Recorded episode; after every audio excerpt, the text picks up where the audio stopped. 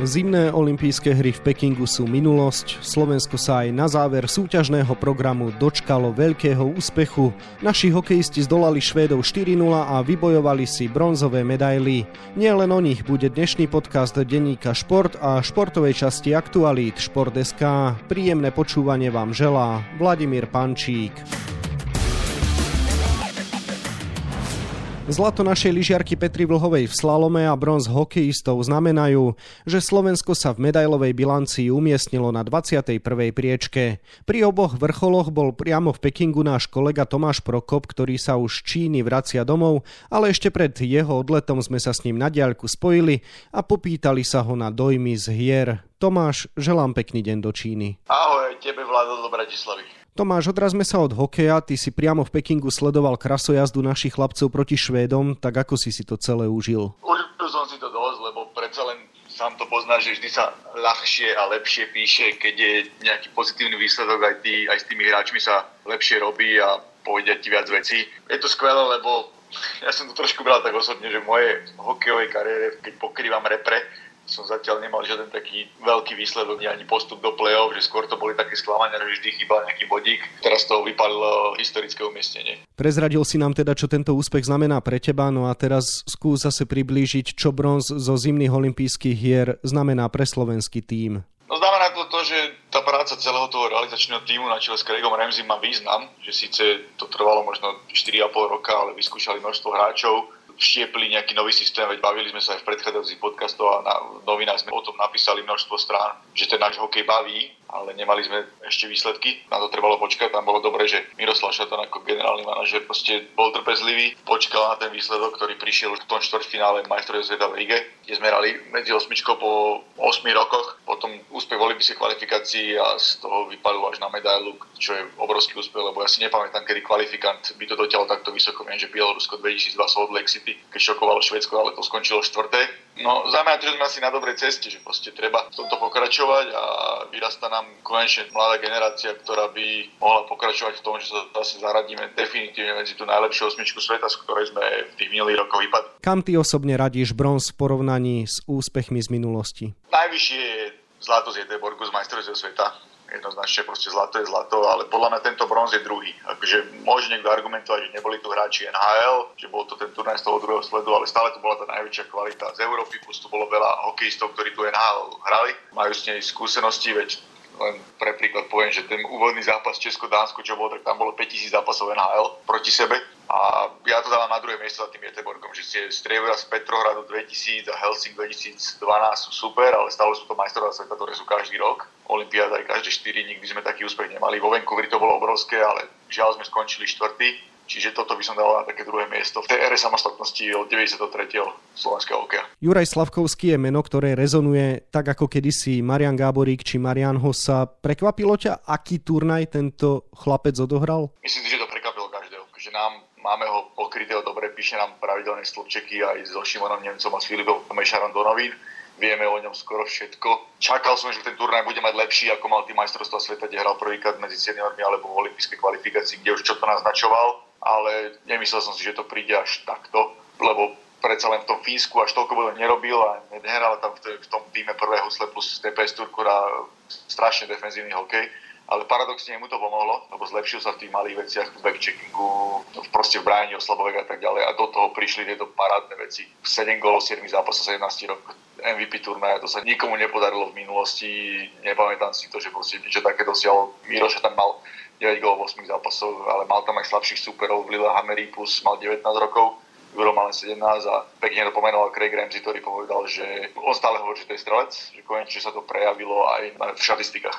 Aká bola odozva na Jurajové výkony nielen v slovenskom prostredí? Obrovská, obrovská. Stačí že to boli zámorskí novinári, akože nebolo ich tu až tak strašne veľa, ako keby to boli radšej, ale stále tu boli tie rešpektované médiá ako agentúry AP alebo proste ľudia z NBC televízie alebo z iných veľkých zámorských médií a proste písali o ňom články, pokrývali o ňom. Dokonca Robert Zaruba, legendárny český komentátor, s ním robil veľký rozhovor, špeciálne v olympijskej dedine Čiže to jeho meno bolo najskloňovanejšie cez ten olimpijský turnaj. Ja poviem takú perličku, že dokonca pred semifinále som videl u novinárov, že je favorit na MVP a dokonca aj českí novinári, ktorí sú väčšinou kritickí a slovenský hokej nezaujíma, tak boli úplne z neho mimo a niekedy pred rokom, keď si možno spomínaš, tak o to Hašek povedal, že mu pripomína mladého Jaromíra Jagra, že si sa smiali a boli, až, až z toho boli takí urazení, ale teraz dokonca aj Robert Zaruba mi povedal, že fakt toho mladého Jagra pripomína. Myslíš si, že Juraj môže byť jednotka najbližšieho draftu NHL? No bude to ťažké. Žiaľ sme len Slovensko, plus eh, keď už tak tie draftové jednotky bývajú z tých väčších krajín, ktoré majú strašne veľa hráčov draftovaných, ako dajme tomu Švédsko, po prípade možno Fínsko, Rusko. Ja si myslím, že na to určite reálne má, neviem, či môže až ohroziť toho Šona Wrighta, lebo proste tie týmy sa boja toho, že keď, keď bude mať Európa náhodou to nevidie, tak budú sa každý vysmievať ale úplne v pohode môže byť draftová jednotka. A minimálne v tej prvej trojke, že môže aj zlepšiť ten rekord Mariana Gaborika, ktorý bol v roku 2000 draftovaný z tretieho miesta. V All-Stars týme zimných olympijských hier doplnil Slavkovského brankár Patrik Rybár, tak čo hovoríš na jeho výkony? Paťo bol fantastický, akože nepochopil som, prečo začal ako trojka, podľa mňa to bola dosť taká dehonestácia pre neho, lebo aj v olympijskej kvalifikácii prišiel ochotne z Minska, čo je pre neho prvý prvá zastavka v KHL a prišiel proste domov pomôcť a odchytal to skvelé Branislav Konrad a on robil tú dvojku. Brian Konrad logicky začal ako jednotka, to zase chápem, ale neviem prečo išiel do bránky so Švedskom na začiatku Matej Tomek, ktorý aj českí novinári boli prekvapení, že sa dostalo tie nominácie, akože on má stále všetko pred sebou. Ja som skôr myslel, že tam pôjde ten Paťo. Paťo nastúpil od druhej tretiny, ale vtedy bol skvelý. On proste nemal jeden zlý zápas, skoro nedostal lacné góly, vychytal nuly proti Nemcom, proti Švedom a ten, ten svoj výkon gradoval. Proste hľadal puk, bol pozorný, skvele pripravený a v nájazdoch s Amerikou, aj keby Američania podľa mňa išli aj 8-9 nájazdov, tak mu gol nedajú, lebo bol presne čo budú hrať. Mu dosť to pomáhal aj otec Pavol, ktorý mu proste z domu strihal nejaké videá a ukazoval mu, že dnes budú nejakí strelci a ako hrajú preslovky. Ale proste, keď si zoberieš aj tie štatistiky, ktoré Paťo predviedol proste na Olympiáde, to bolo úplne niečo neskutočné. To sú veci, ktoré, ktoré náš brankár ešte v živote nemal, lebo mať 0,86 gólov na zápas pri 96,58 úspešnosti. To sú dých vyražajúce štatistiky a ten Paťo proste presne ukázal, že Slovensko keď potrebuje úspech, tak potrebuje skvelého brankára a on tým skvelým brankárom bol a je výborné, že má len 28 rokov a môže byť ešte na ďalšie roky dopredu jednotkou. V jednom z tvojich textov si písal, že výkony Patrika v Pekingu ho môžu vystreliť až do NHL, tak ako vidíš jeho šance? Rozprával som sa o tom s viacerými tými zámorskými novinármi, ktorí pokrývajú NHL na dennodennej báze a majú proste kontakty na agentov a vedia, čo sa kde deje. A oni to presne riešili, že keď Paťo bude chcieť, tak určite má šancu na NHL. Dali ako príklad Pavla Francúza, českého brankára, ktorý Čechom vychytal semifinále, paradoxne tiež proti Amerike vo štvrtfinále v Pjončanku 2018 a po turnaji sa posunul až do Colorado Avalanche. Proste on hral síce prvú sezónu v AHL, ale už dva zápasy dostal NHL, Paťo už tej AHL bol, čo môže byť ešte pre neho bonus. A tieto výkony určite zbudili pozornosť aj zámory, lebo tých brankárov kvalitných nie je až toľko a záujem bude. To bude len záujem, či Paťovi sa chce ešte o to bojovať. Kto ťa ešte zaujal z jednotlivcov v našom týme? Jednoznačne Marek Rivik. Niekto možno to pochyboval, že vlastne či je Marek ten pravý kapitán, či ten tým má lídra a tak ďalej, tak on, na, on jednoznačne ukázal, že to treba, že proste aj po tých dvoch zápasoch, ktoré hrali na začiatku zle, tak si sadol aj s týmom, vyčistili si stôl, aj na tréningu bolo vidieť, že keď niečo nerobili naplno, tak ich dokázal aj vynadať, aby proste robili tie veci ako majú. Plus on je taký ťažný, on to je Roman Šlantner, známy kondičný tréner, nám, nám kedy si povedal, že vlastne on trénuje viac ako hráč a to bolo vidieť že proste Marek Rivik nie je nejaký veľký strelec, ale on si tie body a góly zaslúži to presne proti Amerike v tej poslednej minúte, že bol v správnom čase na správnom mieste a zaslúžil si ten gól a je úžasné sledovať, ako sa otočila tá jeho kariéra, že vlastne 7 rokov bojoval a odohral tam tuším nejakých 24 zápasov len. Potom mal nejaké zranenia, problémy s očami a tak ďalej, ale otočil to a teraz proste ide v šlapajach Zenachárov a Mira Šatana. Síce jasné, že nie je až taký kvalitný hráč, ale to, čo dosiahol, bol super a strašne ma bavilo aj na tej poslednej tlačovke po boji o tretie miesto, čo rozprával, že vlastne Slovensko aj potreboval ten úspech a veriť, že vyčaria úsmev ľuďom na tvárach a celkovo to je také možno viac ako šport. Už sme konštatovali, že najviac v súvislosti s našim tímom sa skloňujú mená Slavkovský a Rybár.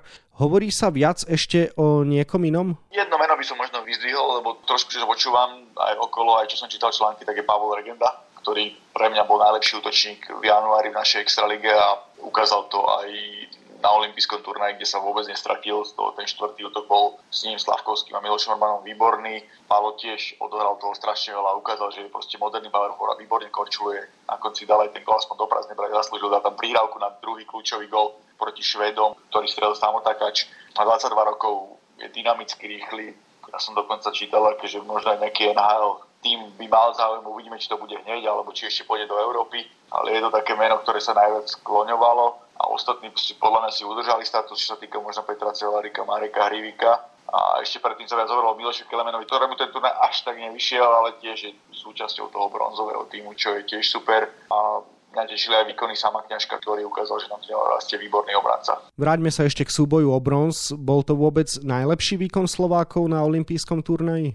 Jednoznačne jednoznačne proste vygradovali ten výkon. Predtým asi najlepší bol ten proti Nemecku, ktorý nepustili k ničomu, dobre, Američania to skvelé otočili, ale to, ako sa dokázali aj psychicky dostať z, toho, z tej prehry s Fínskom, kde proste tlačili, možno boli aj lepším týmom, ale Fíni to super taktickým, až takými šachovými šachovou partiou udržali, dali gól a potom do prázdnej druhý. Ale naši už po mixzone, po tom semifinálnom zápase bolo vidieť, že si idú po medailu, proste opakovali to dookola a potom to prevedli na lade. Proste tam bola tuším 9 minútov, keď Švedi ani nevystrelili. Oni možno s výnimkou prvej tretiny, keď mali presilovku a potom ku koncu ešte mali takých pár šancí, tak nemali ani nejaké veľké šance. My sme proste úplne jasne vyrali a to bolo vidieť, jak sa ozývali švedské legendy na čele s Petrom Forsbergom, ktorý povedal, že si ani neťukli proti Slovákom. A ešte poviem takú zaujímavú, že podpili sme potom pivo so švedskými novinármi, asi 4 alebo 5 a tými gratulovali, že sú ani není ani nič, že proste Slováci to zaslúžili, že boli jasne lepší. Tomáš, kedy si ty začal veriť, že to môže vypáliť až na medailu? Keď dal Marek Hrivik gól na 2-2 proti Američanom tých 43 sekúnd pred koncom, aj keď vtedy tiež nebolo všetko človeku jedno, keď sa hralo to predlžené, lebo predlžené aj 3 na 30 minút je strašná lotéria. Ale z toho týmu strašne bolo cítiť, že, že chce, že idú to otočiť, idú to vyhrať, že proste majú v sebe nejakú tú vnútornú silu. A plus ma o tom presvedčilo tá hláška, ktorá je podľa mňa až z ľudovie, čo vlastne povedal Peter Celárik Juravi Slavkovskému, ktorý mu povedal predtým víťazný názvom, že verím ti a on hovorí, pozeraj, backhand, forehand, goal, dávaj goal. Čo by si ešte povedal ku trénerovi Kregovi Remzimu, v čom bola jeho sila? Sila je v tom pokoji že on je kľudný, pokojný, že on neprestáva proste, nejak, nejak sa nedostane do nejakého varu, že proste keď treba, tak zakričí a verí tým hráčom a verí tomu systému. Stále proste síce to vyznie ako klišie, ale on stále opakoval 5 dopredu, 5 dozadu, 5 dopredu, 5 dozadu.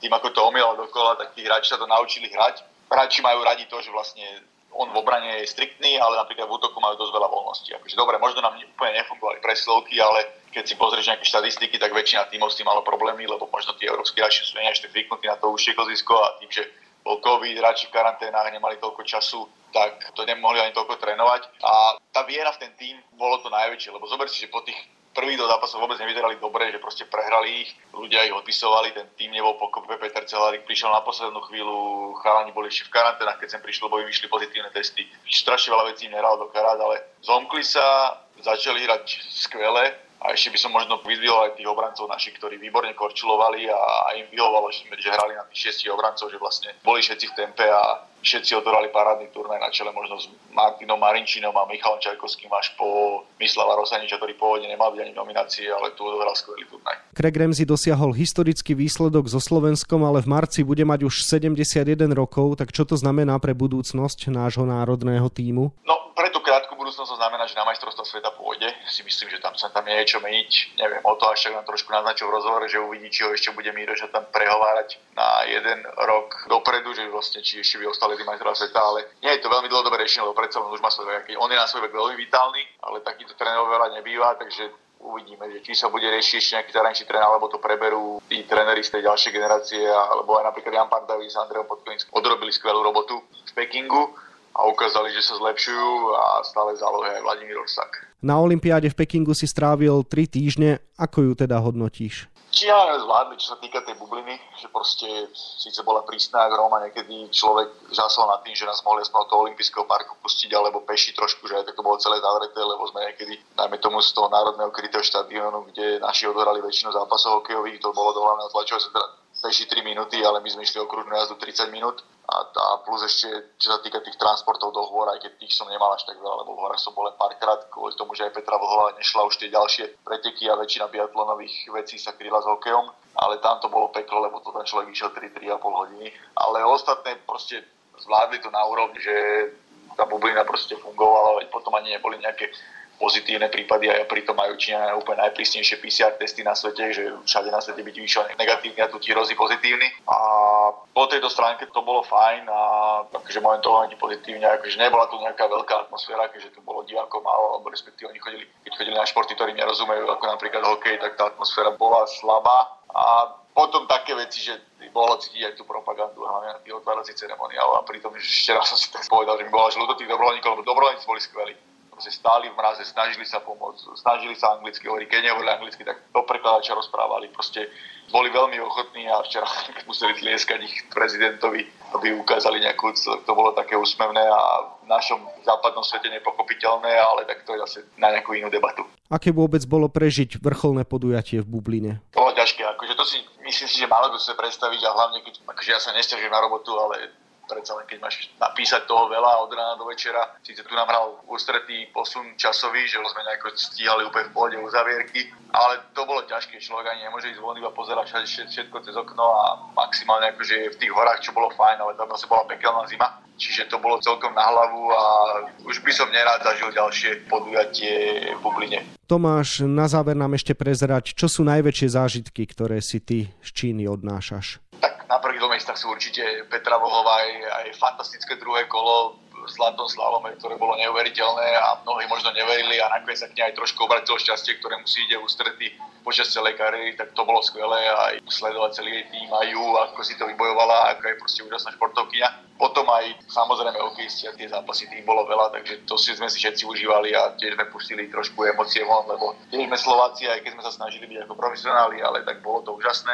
A potom z tých ostatných vecí, čo sa mi podarilo vidieť, tak ja mám veľmi rád krasokorčilovanie a skvelý bol ne, ten Chen, keď vyhral mužské preteky alebo, alebo mužskú súťaž, ten úplne všetkým dal na frak a potom celkom bizar bolo sledovať ruské finále s tou chudinou Valievovou, ktorá proste mala najprv ten pozitívny test a potom to psychicky nezvládla a tam ako sa k nej správala aj trénerka a celý tým, ako keby bola kus hnoja a nie 15-ročné dieťa a potom celé tie okolo tie ďalšie pretekárky, tak to bolo celkom také bizar sledovať a ešte možno, čo som videl, strašne sa mi páčil ten Big Air. Proste bol som veľmi smutný za Klaudiu Medlovu, lebo predsa len išla cez bolesť, išla, zranila si koleno, dala sa dokopy, išla ten posledný skok na absolútne riziko a nakoniec spadla, keby nespadla, tak je v tej finálovej 12. Ale to bolo úžasné sledovať, lebo tá proste ten ultramoderný mostík vznikol strede železiarní, čiže tam boli tie obrovské komíny za tým, do toho bol nejaký kláštor čínsky vidieť a ďalšie nejaké továrne, že vlastne taký stred starobilej kultúry s tou modernou a bolo to výborné, akože aj tých snowboardistov tam vidieť, ako skákali, že to bol zážitok.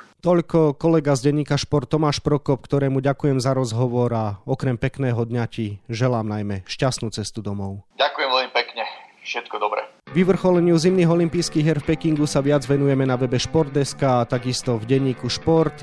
V jeho dnešnom vydaní si môžete prečítať okrem iného aj tieto témy.